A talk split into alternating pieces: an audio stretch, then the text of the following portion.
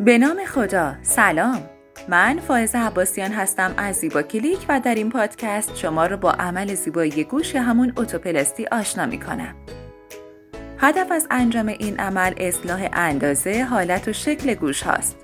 به طور طبیعی لاله گوش و سر باید زاویه‌ای بین 10 تا 15 درجه با هم تشکیل بدن. ولی در بعضی از افراد این زاویه خیلی بیشتره و گوشها بزرگ و برجسته و گاهی نامتقارن دیده میشن. البته فقط این نیست و اشکالات زیادی ممکنه در فرم و شکل گوشها وجود داشته باشه. از جمله گوشهای بسیار کوچیک که در واقع رشد کافی نکردن.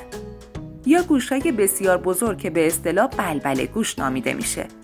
یا گوشهایی که به سمت داخل و به سمت سر انحنا دارن.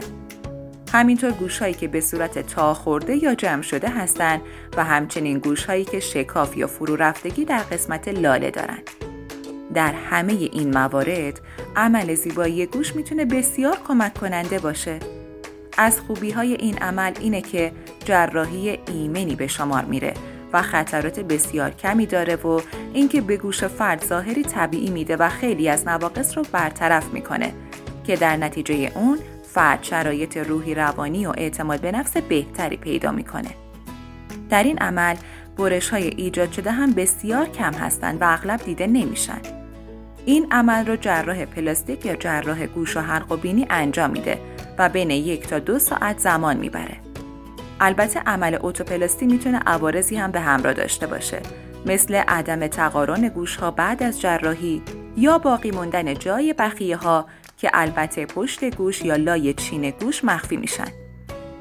بعضی مواقع هم بخیه هایی که برای حفظ گوش استفاده میشن باعث التهاب پوست میشه و نیاز به برداشتن اونها و شاید نیاز به انجام جراحی دیگه‌ای به وجود بیاد.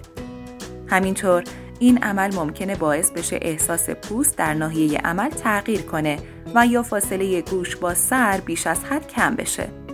هزینه انجام این عمل به موارد زیادی بستگی داره از جمله انتخاب جراح و بیمارستان و نوع بیهوشی یا بیهسی. سپاس از همراهی شما عزیزان.